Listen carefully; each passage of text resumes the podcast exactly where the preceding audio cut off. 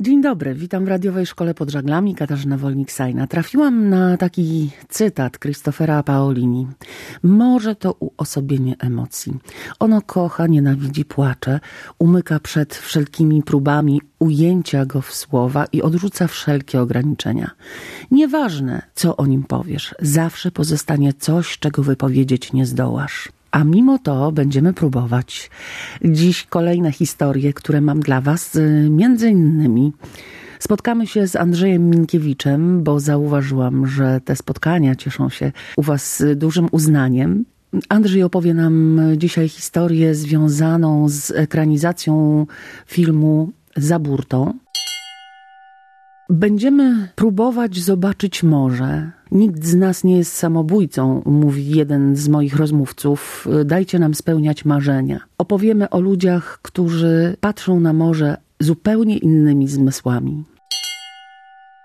Prawdziwy smaczek mam dla Was, a mianowicie rozmowę z Leonidem Teligą. Rozmowa została przeprowadzona w 1969 roku, a pochodzi z archiwum Radia Szczecin. To co? Piosenka na dobry audycji początek. Don't mind the rain or the rolling sea.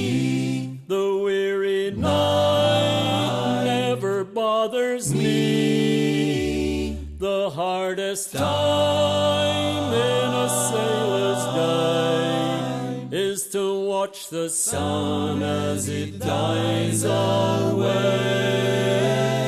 it's one more day on the gray funnel line. The finest ship that sails the sea is still a prison for the likes of me. But give me wings like Noah's dove I'll fly up harbor to the girl I love. It's one more day on the gray funnel line.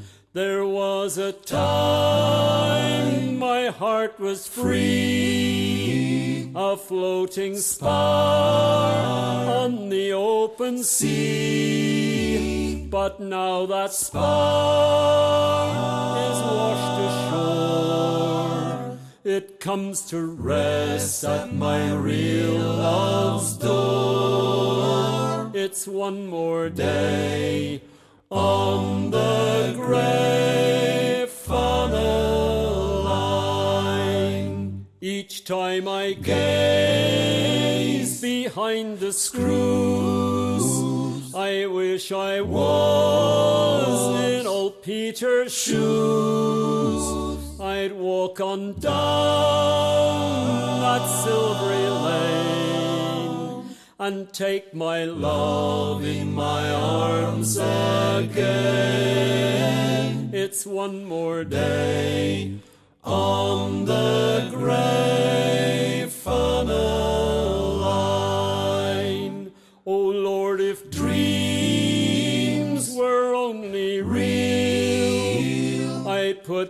hand on that wooden wheel. With all my heart, I turn her round and tell the boys we are homeward bound. It's one more day on the grave pass the time like some machine until the blue water turns to green. I'll dance some down that water shore and sail the grey funnel line no more and sail the grey funnel line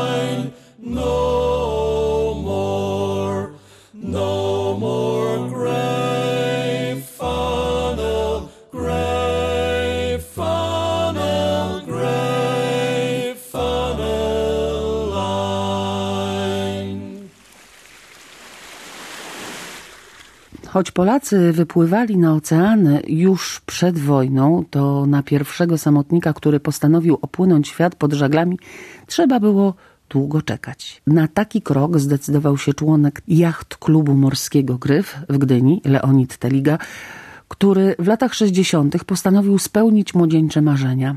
W 65 roku jesienią Leonid Teliga i szkutnik Maciej Dowiechyluk rozpoczęli budowę jachtu na bazie przygotowanego kilka lat wcześniej projektu. W 66 zbudowana jednostka otrzymała imię Opty. Od optymista. Jacht został przetransportowany do Casablanki, gdzie 25 stycznia żeglarz rozpoczął swój wielki rejs. Zamknięcie pętli wokołoziemskiej zajęło mu 2 lata, 13 dni, 21 godzin i 35 minut. Leonid Teliga opisał tę chwilę w książce Samotny rejs Opty. Z powrotem do Casablanki żeglarz wpłynął 29 kwietnia, a kilka dni później wrócił do Polski. Niestety był już bardzo ciężko chory. Spotkał się z Bogdanem Onichimowskim w Świnoujściu, dziennikarzem Polskiego Radia Szczecin. A oto efekt tej rozmowy. Fragmenty pochodzą z archiwum Polskiego Radia Szczecin. Przede wszystkim chciałbym serdecznie powitać y, pana kapitana Leonida Teligę, słynnego dowódcę jachtu Opty. Panie kapitanie, może do pana pierwsze pytanie. Wiadomo, że w tej chwili jesteśmy w tym XX wieku, koniec XX wieku. Człowiek jest istotą społeczną i pan się zdobył na rejs samotny, na samotne przebywanie z żywiołem morskim. Jak pan to może wytłumaczyć? W nowoczesnym życiu, w wielkim rwetesie wielkich miast, samotność jest wielkim luksusem. Więc y, postanowiłem popracować ciężko przez wiele lat, żeby się na ten luksus zdobyć. A poza tym no, chodziło mi o to, żeby tą naszą banderę nareszcie pokazać w tych portach, gdzie nie było i właśnie na jachcie, gdzie dowódcą, nawigatorem, bosmanem, kucharzem i matrosem był ten sam jeden człowiek. Jeśli można jakoś powiedzieć, że był jakiś przeciętny dzień czy przeciętna doba, jak ona wyglądała? No więc przeciętna, normalna doba, e, bez względu na pogodę, zaczynała się od kontroli takielunku, kursu, ciśnienia, wpisania tego wszystkiego do dziennika pokładowego, następnie śniadania, pożywnego śniadania, a więc dobry litr owsianki na mleku z cukrem i jak się to zrobiło, pozmywało się naczynia, trzeba było się brać do nawigacji, sprawdzenia swojej pozycji. Jak się zrobiło to, trzeba było znów sprawdzić kurs, wykonać te czynności, które dla żeglarza są niezbędne, to zreperować, tam to podwiązać, czy podreperować i potem następowała druga linia pozycyjna, znów nawigacja i wszystkie normalne kucharsko-domowe zajęcia. Każda pani domu wie o tym, że roboty jest przy tym dosyć. Ja oprócz tego miałem nawigację i żeglowanie. No odpoczywałem dużo, bo zawsze 6 godzin jakieś znalazłem na odpoczynek. Sześć, no osiem czasami. No w pasatach było inaczej, dlatego że w pasatach przy stałych wiatrach mogłem odpoczywać, mogłem nawet czytać i pisać. W innych warunkach to raczej było trudno. Proszę pana, najcięższe pana chwile w tej samotności. To była sprawa obejścia południowej Afryki. To jest okres, kiedy w ciągu sześciu tygodni miałem około 30 dni sztormowych. I to był najtrudniejszy okres, zwłaszcza dlatego, że miałem pewne wady w budowie łódki i wszystko było mokre. Trzeba być przygotowanym psychicznie na to, że się spędzi nie tylko miesiąc, ale i więcej w samotności, bez żadnego kontaktu z kimkolwiek. Czy nie miał pan takich momentów, że chciał pan ręką już machnąć na to wszystko, niech się dzieje co chce, już mam dosyć? E, gdyby był nawet krótki taki moment, nie byłoby mnie tutaj. Byłem przygotowany do tego rejsu. Byłem przygotowany tak, że potrafiłem te trudności, jakie spotkałem, w jakiś sposób przezwyciężyć żeby w jednym kawałku doprowadzić opty do portu docelowego. Czy uważa pan, że człowiekowi dobrze wychodzi taka samotność, taka walka samotna z żywiołem? Nie wiem, to jest sprawa bardzo intymna, bardzo indywidualna. Ja jestem szesnastym człowiekiem w ciągu 80 lat od pierwszego tego rodzaju wyczynu.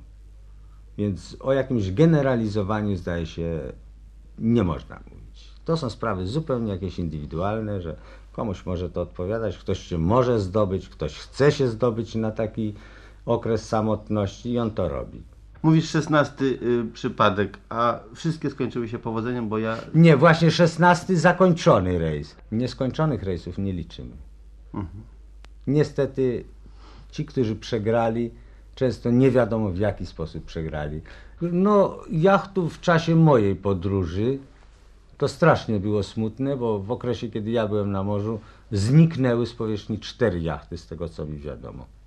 Ariana, potem Piver, konstruktor trimaranów przepadł, następnie dwa statki wychodzące z Kalifornii w stronę Markizów. Ze awarii znam szkuner e, Blue Mist amerykański, który został wrzucony na rafie na Rangiroa i Orochena, e, kapitana jachtowego Blondo, który płynął z żoną Mirej, e, który rozbił się e, koło Nukuhiwa, gdzie żeśmy razem spędzali bardzo miły czas w Zatoce Tajahae. Po prostu nie miał silnika, wiatr ustał, zdech, jak się mówi po żeglarsku.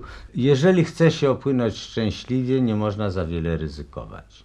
Jeżeli jest pół mili do brzegu, lepiej zostawić półtorej mili do brzegu. E, trzeba być przede wszystkim nawigatorem. Trzeba wiedzieć, gdzie są prądy, jakie prądy mogą mnie zrzucić na skały. Y, Trzeba wykorzystać to wszystko, no żeby jacht szczęśliwie, żeby statek szczęśliwie przeprowadzić do następnego portu. I tutaj zdaje się wchodzi w grę to, o czym mówiłem na początku, przygotowanie psychiczne przede wszystkim, no i zawodowe, oczywiście. bez tego nie ma. Rzemiosło musi być opanowane. Jedno było to fizyczne załamanie, kiedy z proszkiem e, e, przeciwsennym, z psychedryną obudziłem się leżąc na podłodze jachtu w kabinie.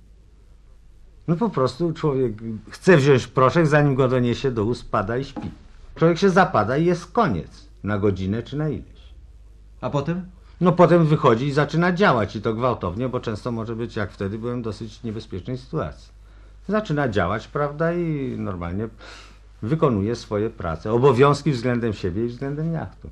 Panie kapitanie, pozostało nam już niewiele czasu. Może w takim razie jeszcze na zakończenie jedno pytanie. Wiem, że od czasu przylotu z Casablanki był pan aż do tej pory pod opieką lekarzy. Może jak po opiece lekarzy pan będzie zabierał się do tego materiału, kiedy będziemy wreszcie mieli już opracowany materiał z całego rejsu?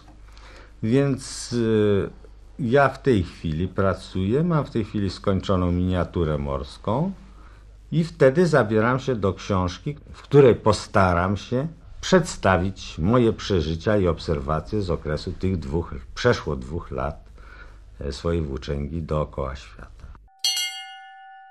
Leonid Teliga zmarł 21 maja 1970 roku.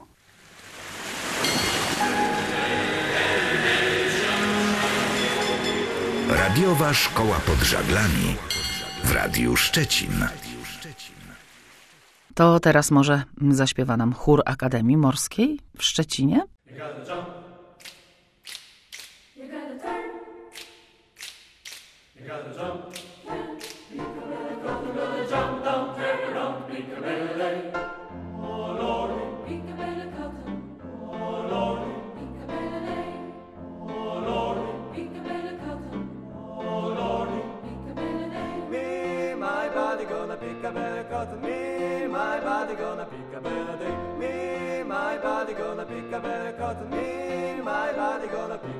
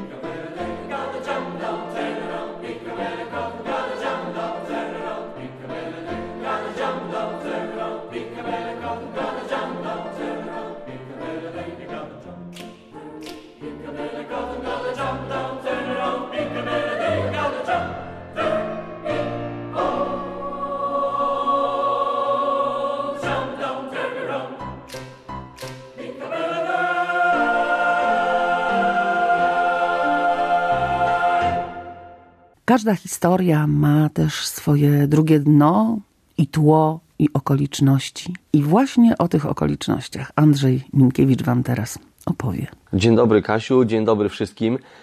Bardzo miło mi, że po raz kolejny będę mógł opowiedzieć o filmie i o historii żeglarskiej z tym filmem związanej. Dzisiaj będzie o filmie pod tytułem Za burtą. To jest e, film, na który trafiłem w 2017 roku, przygotowując program do festiwalu.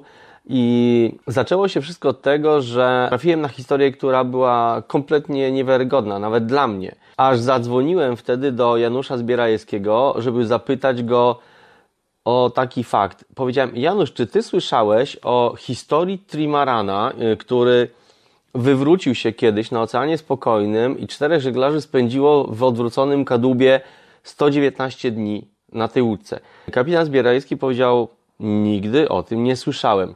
No, ale sobie pomyślałem, no w sumie jest to bardzo prawdopodobne. Wszystko zdarzyło się w 1989 roku, czyli jeszcze przed czasami internetu. No i jakaś znana książka nie powstała, którą by wszyscy czytali, stąd ta historia pewnie jest niewiele znana. I zacząłem temat drążyć, obejrzałem film i o tym właśnie teraz opowiem. Zaczęło się to wszystko tak, że z małego portu w Nowej Zelandii, z portu Picton, wypłynął w rejs trzykadłubowy jacht, czyli Trimaran, y, nazywał się Rosnoel, czteroosobową załogą. Żeglarze mieli płynąć na wyspę Tonga na Pacyfiku. Sternikiem, właścicielem y, tego katamarana y, był John Glini, Amerykanin, który miał bardzo duże doświadczenie żeglarskie. Wcześniej na wielokadłubowcach własnej budowy spędził 7 lat żeglując po Oceanie Spokojnym, przepłynął ponad 40 tysięcy mil morskich, a ten właśnie Trimaran Rosnoel zbudował sam y,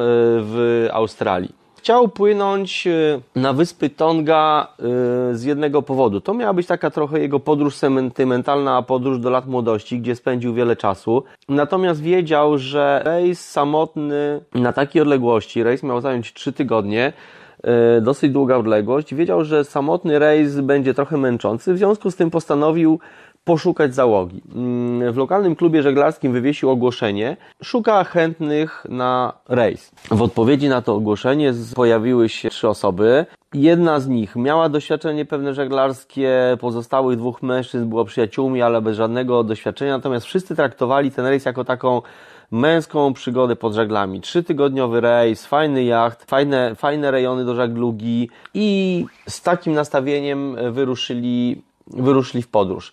Po trzech dniach żeglugi trafili na dosyć ciężki sztorm, który ich trochę poturbował, ale jacht przetrwał, nic się im w sumie nie stało.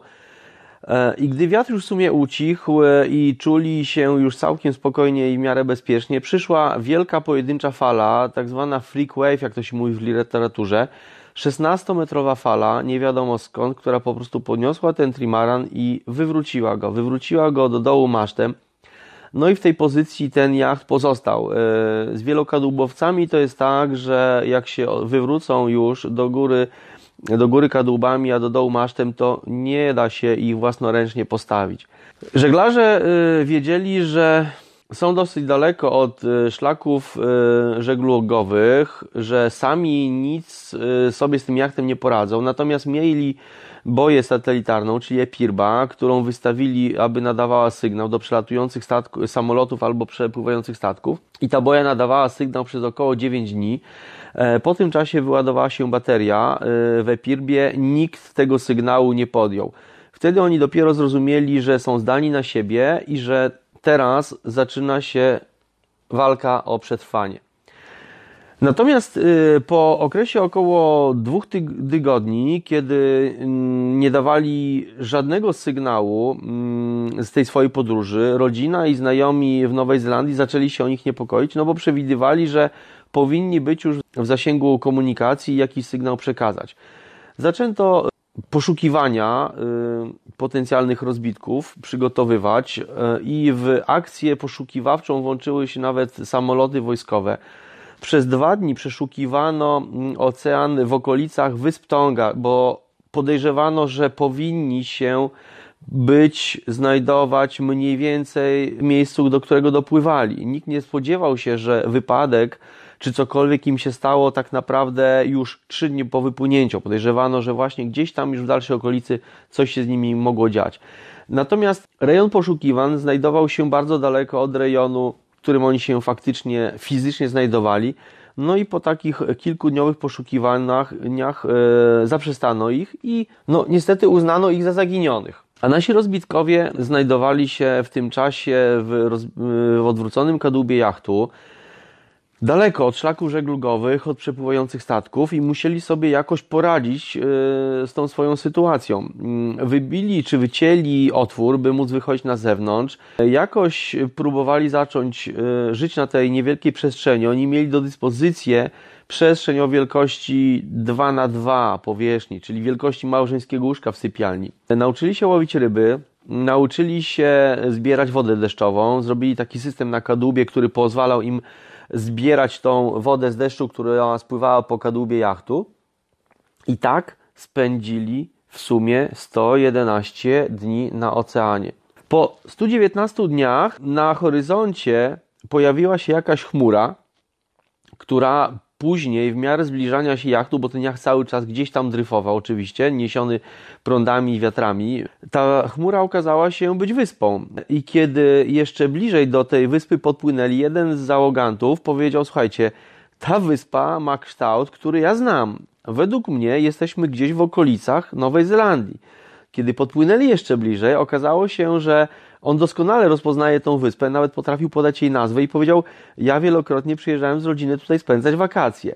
By- Było to niewiarygodne. E, W końcu e, jacht wysztrandował na niewielkim e, odcinku plaży, który nie miał podwodnych skał przed podejściem i mogli tym jachtem z zanurzonym kilkumetrowym masztem pod wodą podejść całkiem blisko i wyjść na brzeg.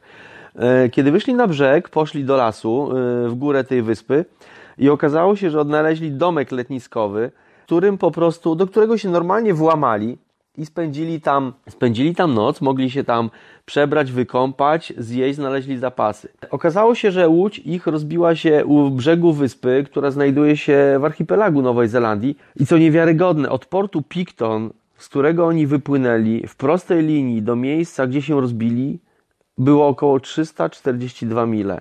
E, Jak się spojrzy na mapę, to z naszej perspektywy to tak wygląda, jakby wypłynęli na przykład z portu w Gdyni, a rozbili się na Helu. To było niewiarygodne, bo była to y, Zatoka Hauraki, jeden z najbardziej żeglarskich rejonów Nowej Zelandii.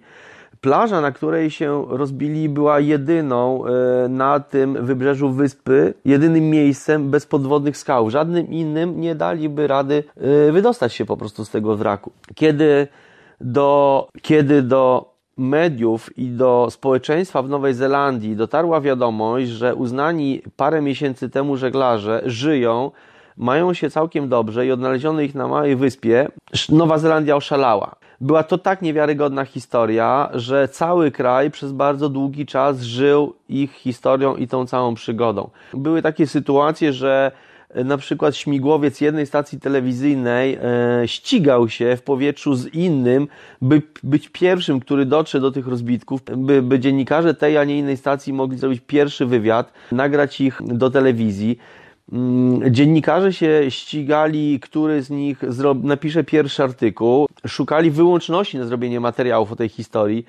A kilka dni po wypadku duże wydawnictwo Penguin y, podpisało już umowę z Johnem Glynnem, czyli z kapitanem jachtu, na wydanie książki o tej całej historii. Nowa Zelandia to jest taki kraj, w którym każdy zna się na żeglarstwie. Tam prawie każdy ma jacht albo ma e, kogoś z rodziny, kto ma jacht. Żeglarstwo jest wręcz synonimem słowa sport i dlatego tak ta historia poruszyła całe to społeczeństwo. Jeden z tygodników drukował wręcz serial w odcinkach na łamach swojej gazety, gdzie każdy z bohaterów tego wydarzenia po kolei opowiadał swoją wersję historii. To trwało tygodniami. To trwało tygodniami. No i tak, jedni mówili, że to cud, a inni mówili, może cud, a może niekoniecznie, ponieważ nikt o zdrowym, zdrowo myślący nie mógł uwierzyć, że można przeżyć 4 miesiące dryfowania na oceanie, tylko dzięki wodzie, którą się zbiera z deszczu i dzięki rybom, którą się, którym się łowi na wędkę. No i było coraz więcej tych słów powątpiewań dotyczącej, dotyczącej tej wersji wydarzeń przedstawionych przez rozbitków, a najbardziej wątpili kto? Oficerowie Straży Granicznej. Powołano wręcz oficjalną komisję do zbadania całej tej historii. E, Zajął się tym Mel Bowen, kapitan, e, doświadczony kapitan, urzędnik Ministerstwa Transportu. Przyjął funkcję śledczego i jego zadaniem było przeanalizowanie trasy, trasy jachtu. Zaczął on pracę od stwierdzenia takiego zapłacono mi, abym wątpił. Przeanalizowano kierunki prądów morskich w tym rejonie, kierunki wiejących wiatrów i żadne mapy pogodowe, pogodowe nie pokazywały, że jacht powinien był się znaleźć tam w tym miejscu, w którym się znalazł w rzeczywistości. Co gorsza, rozbitkowie tak naprawdę byli w dobrym stanie fizycznym, byli w dobrym humorze, e, byli szczupli, ale nie byli wy, wychudzeni, nie mieli śladów szkorbutu, jakich odnaleziono, jakich przywieziono już do Nowej Zelandii. Jeden z nich był ogolony, mieli na sobie dobre ubrania, e, nie mieli potarganych włosów. Śledczy podejrzewał, że coś jest nie tak, ale nie wiedział, czego ma szukać. Natomiast wiedzieli, albo raczej domyślali się, czego szukać, celnicy. Ponieważ e, uznali oni, że 4 miesiące to jest akurat wystarczający okres czasu, by z Nowej Zelandii popłynąć do Chile w Ameryce Południowej, na przykład po narkotyki, i stamtąd je przywieźć z powrotem do Nowej Zelandii. To, że jacht się rozbił u wybrzeżu jednej z wysp archipelagu nowozelandzkich, tłumaczono po prostu błędem nawigacyjnym i całkowitym przypadkiem. Dlatego zalecono zbadanie całego wybrzeża wyspy, na którym e, oni się rozbili, całej okolicy, w celu szukania śladów narkotyków. I ten kapitan Melbourne, o którym wspomniałem przed chwilą, wraz z celnikami, oficerami Straży Granicznej, przeczesali całe wybrzeże i przeczesali, co najważniejsze, wrak jachtu. Z wraku jachtu wyciągnięto mnóstwo prywatnych przedmiotów. Jacht wyglądał na prywatny przede wszystkim, ponieważ on był domem Johna Glini. Także tam było wiele przedmiotów wskazujących na to, że ten człowiek na tym jachcie po prostu mieszka. Jacht był pięknie zabudowany, widać było, że jest użytkowany wiele lat. Nie wyglądał kompletnie na jacht do przemytu, ukradziony, wynajęty czy specjalnie jakby do tego przygotowany. Ale największym e, czy najważniejszym argumentem, który przekonał w końcu oficjalne władze, że historia z narkotykami nie jest prawdziwa, e, to były ślady muszli i porostów znalezione na kadłubie jachtu. Jacht przez cztery miesiące przebywania pod wodą obrózł, po prostu obrózł skorupiakami. On był prawie nieruchomy, skorupiaki dobrze, e, miały dobre warunki, żeby się do niego przyczepiać i było ich bardzo, bardzo dużo. Odrapano jacht e, z części skorupiaków i przekazano je do Wydziału Biologii Uniwersytetu w Auckland i dopiero badania, y, analizy przeprowadzone na uniwersytecie dały wynik taki, że jacht musiał przebywać co najmniej 3 miesiące w wodzie, by one mogły w takim stopniu przyczepić się do jachtu i go porosnąć. I to był ostateczny dowód, po którym zaprzestano mm, śledztwa i można powiedzieć, że uznano tą historię za prawdziwą. John Glini y, stracił dom, bo jak wspomniałem, na tym jachcie mieszkał, podróżował. E, Jacht nie był ubezpieczony i można powiedzieć, że stracił po prostu wszystko. Bohaterów te, tych wydarzeń spotkały bardzo różne losy. Mm, Co najciekawsze, po tym wypadku przez kolejnych 20 lat się oni nigdy nie spotkali. Nie mieli ze sobą kontaktu. W Nowej Zelandii nikt do końca nie uwierzył w ich historię. E, Sam John Glini został z niczym i w, z tym, co miał, czyli z niczym, wyjechał do Stanów Zjednoczonych. Tam się ożenił, zaczął życie lądowe. Z tego, co potem pisał, to mieszka latem na jachcie, a zimą w kamperze. E, Przygotowując e, film za burtą właśnie do mm, jacht w 2017 roku, dostałem do niego kontakt i korespondowałem z nim. Pytałem go o jego wrażenia po tym filmie kinowym, bo, bo film, o którym mówimy, to jest kinowa wersja tych wydarzeń, czyli znowu film fabularny. E, powiedział mi przede wszystkim e, o jeszcze samym tym dryfie. Jak mówił, był przekonany, że się odnajdziemy. Powiedział, ja wiedziałem, że my się odnajdziemy, że nie zginiemy na tym oceanie. Był przekonany, że go uratują. Stąd w filmie widać ten jego spokój i optymizm. Film nie jest e, wielkim dziełem sztuki filmowej, natomiast wiedząc, że jest to prawdziwa historia, naprawdę warto go obejrzeć. Można go znaleźć w sieci. Film ma tytuł Za burtą. Serdecznie pozdrawiam, dziękuję wszystkich za wysłuchanie tej historii. Dziękujemy bardzo i czekamy na jeszcze.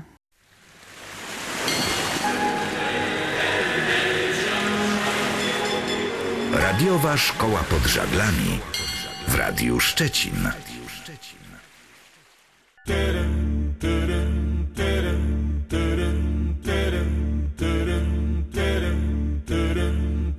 Bracia rwijmy fały, dziś fortuna sprzyja nam. I razem go, i razem go. Ciągnij mocno już przed nami, słychać śpiew narwala. I dalej, i hej, razem go. Tam po lewej ostro dmucha, hej, na dziobie derszy społcz. I razem go, i razem go. Mocno wiosła jeszcze chwila, hej, nie traćcie ducha. I dalej, i hej, razem go.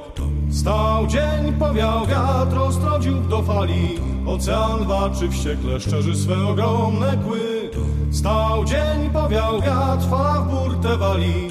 Czas już na łowy dzisiaj, wygrać możesz tylko ty. Wbijaj haki, niech na gajach spłynie wielorybi tran. I razem go, i razem go. Niech nam złota wór przyniesie u Grenlandii bram. I dalej, i hej, razem go. Niech harpuny tną powietrze jak srebrzysto-biały grom. I razem go, i razem go. Uderz mocno, niech zwycięży siła naszych ramion. I dalej, i hej, razem go.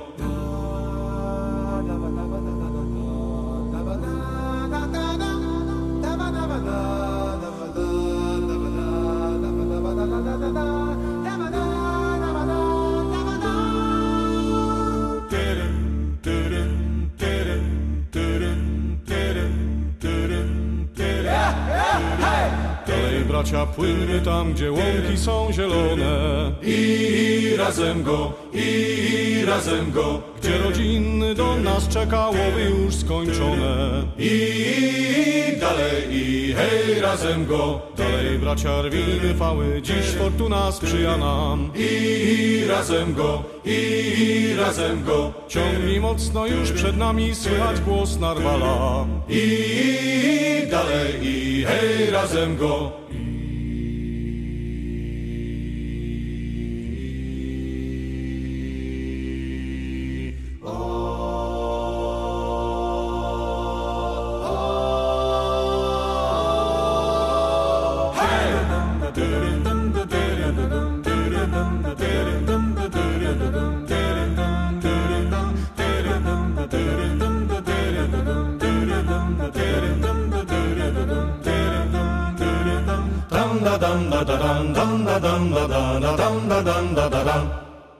Ryczące dwudziestki.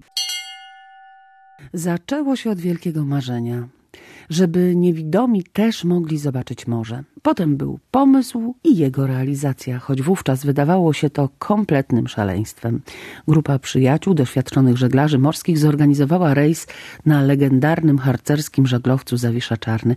15 osób z niepełnosprawnością wzrokową i 15 widzących załogantów wraz z kadrą oficerską, kapitanem, bosmanem, kucharzem, mechanikiem wypłynęło z Gdyni w 11-dniowy rejs do Norwegii.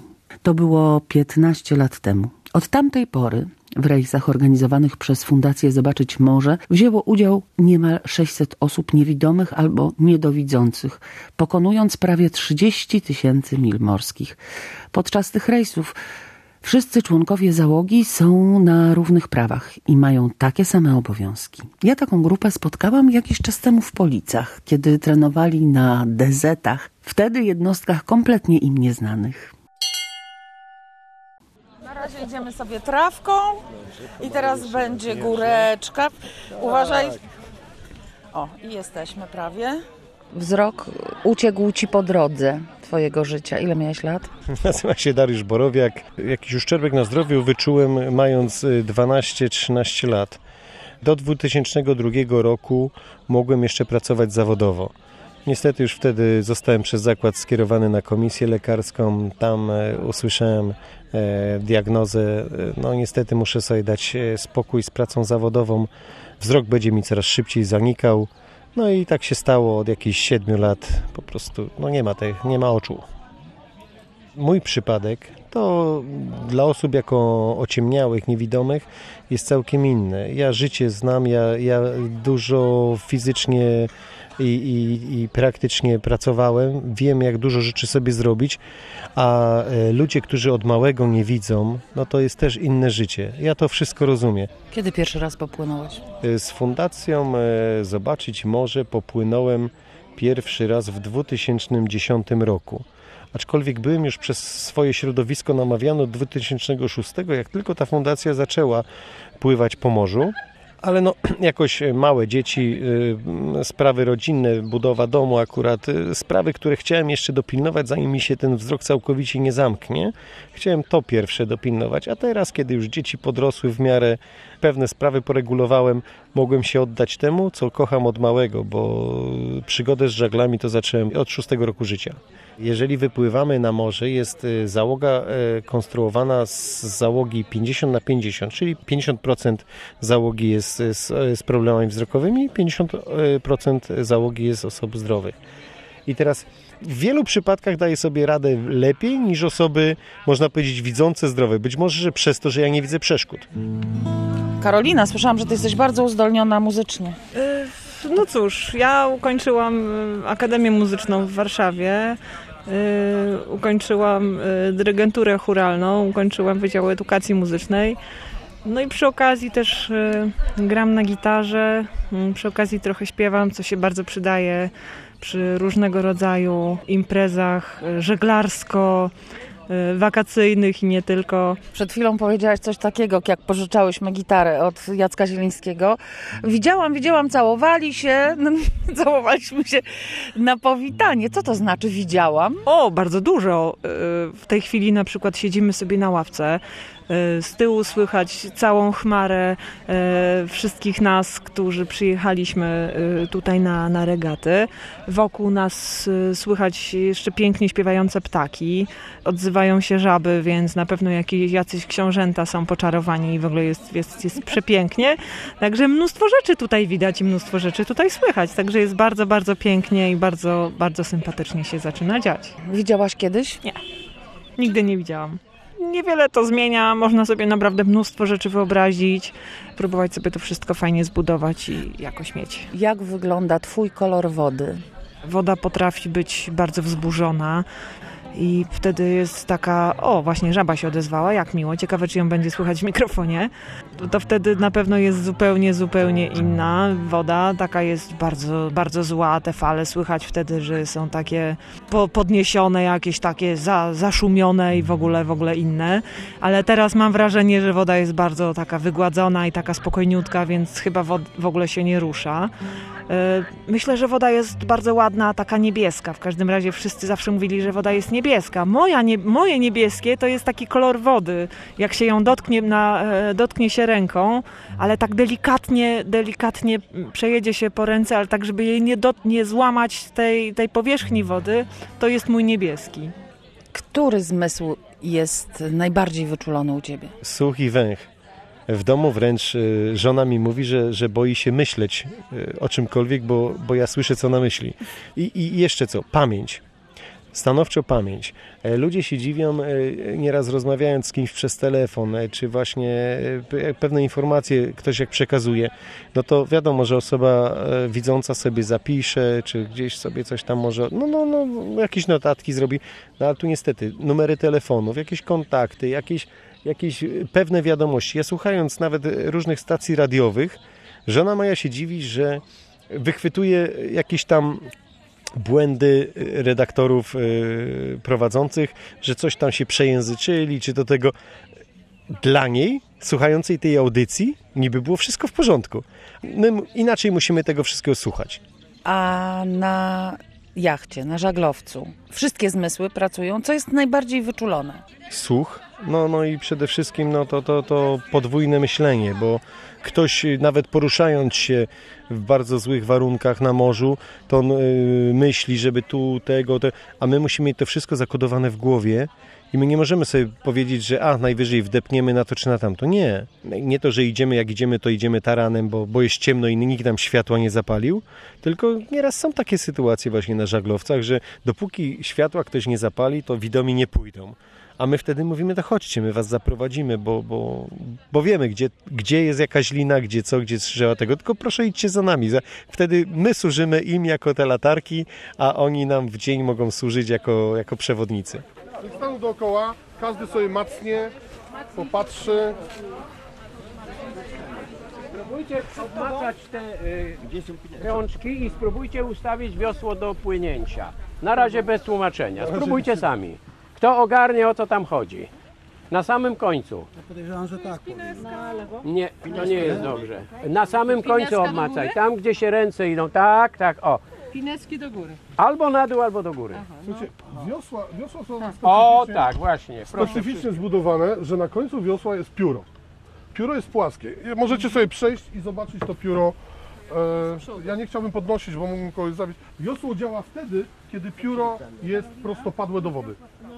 Ten żywioł, ta woda, te fale odbijające się o ten pokład, nieraz przelewające się przez pokład, bo też takie są przypadły, no bo to jak na morzu, no różny jest, różny jest stan morza, to, to wszystko jest inaczej już odbierane. To są emocje w ludziach, ale oni potrafią później wrócić na ląd, wrócić do swoich rodzin, do swoich jakichś kolegów z klasy czy, czy, czy, czy, czy ze studiów i opowiadać. Jeżeli słyszą, to od razu jest inny zwrot myślenia, że, że jednak kurczę, te osoby też dużo mogą. Te osoby też chcą i jeżeli chcą, to dużo zyskują i, i, i doś, do, dosięgną tego, co, o czym sobie marzą. Za chwilę powoli każdy będzie mógł sobie wejść, tylko nie wszyscy naraz, ponieważ jest to lekka łódka. To nie jest zawisza czarny i, i DZ jest to łódka zrobiona w szalupie okrętowej. I Jak nazwa wskazuje DZ, czyli 10 załogi. E, Jest to catch, A Monika się obija. Co ty się tak obijasz? Tam każdy ogląda sobie łódkę, a ty co? A ja y, y, stwierdziłam, że nie będę się pchać w tłumie. Jak oni sobie obejrzą, to ja sobie też obejrzę. Żeglowałaś już? Tak, na różnych jednostkach, na większych i na mniejszych. Ja głównie na żeglowcach pływam. Studiowałam filologię hiszpańską. No to jak się powitamy po hiszpańsku? Hola, ¿cómo estás? A gracias, wiem. I tu? Muy bien. Un poco frío. Kiedyś jakaś dziewczyna w akademiku mnie zaczepiła. Przyszła do mnie do pokoju i powiedziała, że widziałam cię na korytarzu, że chodzisz z, właśnie z białą laską, że jesteś osobą niewidomą i, i mam takie pytanie, czy nie chciałabyś popłynąć na rejs? A ja mówię, e, w sensie, że to. A ona, no, zadzwoniłam wtedy do Roberta i on mi powiedział, że no tak, że robią taki rejs na Zawiszy Czarnym, że połowa załogi są osoby niewidome lub słabowidzące, połowa osoby widzące i tak to ma wyglądać. To było w 2008 roku i to był rejs z Bergen do Den Helder. Dwa lata później znowu popłynęłam zobaczyć morze, a potem to już tak poleciało i już no nie tylko na, tutaj na tych projektach dla niewidomych, ale też na jakichś takich normalnych rejsach pływam i, i na Pogori, na Darze Młodzieży, na Borchardzie. Mm, zachorowałam w dzieciństwie. Jak chodziłam do przedszkola, dostałam zapalenia błony naczyniowej i no to była taka choroba, która jakby zaatakowała całe oko, ca, cała, cała gałka oczna tam została zniszczona dosyć mocno. Jak chodziłam do podstawówki, to miałam takie bardzo grube okulary, typu denka od butelek, jeszcze jakieś tam szkło powiększające do tego, no i byłam w stanie coś tam pisać i czytać takim powiększonym drukiem. Jak już szłam do gimnazjum, to się okazało, że no te okulary to za dużo mi nie dają, więc się zaczęłam używać Braille'a. No i tak to wyglądało. No dosyć szybko na szczęście pojawiły się komputery, więc tego Braille'a mogłam szybko dosyć odstawić, którego nienawidziłam i, e, i, no i funkcjonuję na dzień dzisiejszy e, jako no, osoba niewidoma. Poruszam się z białą laską i tak dalej. Natomiast jakieś tam takie szczątkowe widzenie mam, mam poczucie światła, jestem w stanie na przykład kolory rozróżniać. Jak jest ładna pogoda, jak sobie płyniemy, to mogę sobie obserwować piękne niebieskie niebo z białymi chmurkami. Jak ty widzisz to morze? dźwiękiem przede wszystkim. Uwielbiam ten szum morza dookoła, jak się płynie. Na żaglach tylko, gdzieś tam w nocy na przykład sobie śpisz w koi i słyszysz jak ta woda się rozbija o burtę, która jest kilka centymetrów od ciebie, ta woda chlupie, bo tam po drugiej stronie. To jest fantastyczne uczucie. Krzyki mew gdzieś tam nad głową, także no to to oczywiście wiadomo, zapach, ta sól, która jest wszędzie. Nie zawsze jest to przyjemne, ale jest to nieodłączna część tego. Ja na przykład pracowałam jako wolontariusz na Zawiszy. Szyliśmy żagle, wymienialiśmy liny, gdzieś tam pletliśmy liny, szelki żeśmy naprawiali, tak? Przepraszam. Ola jest? Gdzieś tam jest, ale... Monika, chyba, wiesz co, oni już chyba wszyscy obejrzeli. Teraz musisz iść ty. Dobrze. O, wyżej, wyżej, wyżej. O, i przełóż teraz niżej tą nogę, lewą, dalej, tak. Poczujesz coś? Jesteś? Okej, wchodzisz do środka i sobie jeszcze wymacaj. Pod nogami masz? Niżej, niżej, niżej. Tak, okej. I proszę Cię bardzo do przodu sobie przechodź w koło, ławeczki przekraczaj i macaj na lewej burcie takie otwory na wiosła będą, tak? Osoby niewidome są naprawdę mm, tak normalnymi ludźmi. Jedni, jeżeli chcą, no to niestety siedzą w domu i mm, są zamknięci, bo tego faktycznie chcą, e, a inni, no, walczą, próbują. E, Robią tak niesamowite rzeczy, że się w głowie nie mieści, a że czasami po prostu potrzebują może ciuteńkę więcej pomocy w dokonywaniu, wykonywaniu swoich y, marzeń, bo oni też mają swoje marzenia i to jest właśnie ta cała, mm, cała radocha w tym wszystkim. To wtedy myślę, że jest fajnie i dla jednych, i dla drugich, i dla niewidomych, i dla widzących. Zaśpiewaj mi coś. Możesz? Choć kawałeczek? E, No ja śpiewam różne rzeczy, bardzo zabawnie to jest, bo szant raczej sama nie śpiewam, bo uważam, że szanty to są piosenki dla facetów. No one muszą, no co? Ale chór nam się zrobił. No one muszą, no właśnie No tutaj. popatrz, chóru już masz, potrzebujemy tylko solistki. one muszą Śpiewaj. Muszą właśnie tutaj posłuchać. W rozpalonej chacie rozpaliłem ogień. Z wypalonych pieców pieśni wyniosłem węgle, naciągnąłem na dachy gątów błękitną taflę nieba. Będę malować od nowa wioskę w dolinie, a resztę w następnym odcinku. A do tego żeglarstwa kto cię namówił? To była oczywiście historia związana z Romkiem Roczeniem. Ja Romka poznałam już oho, ho, ho, jako dzieciak. Nie ukrywam, że się kiedyś kochałam w Romku. Jak usłyszałam Romka jako nastolatka, jak zaśpiewał czwartą nad ranem, to po prostu szczena mi opadła do ziemi i po prostu takie... No i długo się nie mogłam otrząsnąć. Jak w 2006 roku e, Romek e, powiedział, że organizuje rejs e, swój pierwszy, zobaczyć może. Dobra, płyniemy.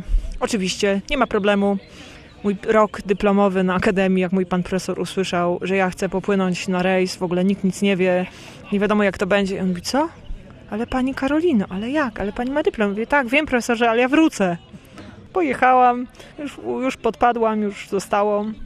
Aczkolwiek też mi bardzo bliskie są e, rowery. Jeździmy na tandemach. To też może być bardzo ciekawa przygoda, bo e, zwiedzanie kraju z, pozycji roweru też może być bardzo interesujące. Tegoroczny 15 rejs Zobaczyć Morze po raz trzeci odbywałby się na STS Kapitan Borchardt. Ale ten rejs oczywiście stanął pod wielkim znakiem zapytania.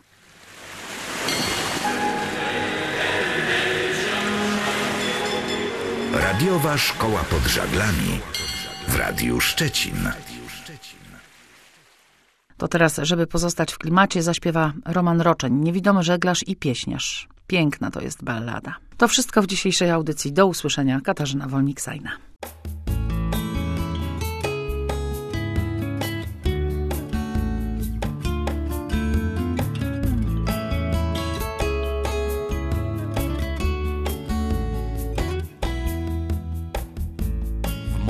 Piosence nie będzie kwiatu ani uśmiechu. Trochę tam soli i prawdy ciut. O W mojej piosence dziewczyna żadna nie kocha. Moją piosenkę śpiewa nijakość w żarych obłokach. Chciałem odnowić sobie miłość, zedrzeć z niej farby naniesione. Zdarłem patynę, lecz jej już nie było. I już nie było. Dokąd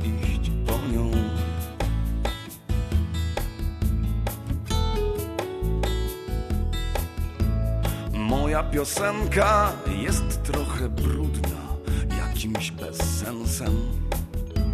Śpię i ciut żyję i za czymś wyję w mojej piosence. Mądrych zapytaj krawężników, czy wiodą do domu. W mojej piosence nawet się nie chce wybrzmieć półtoną.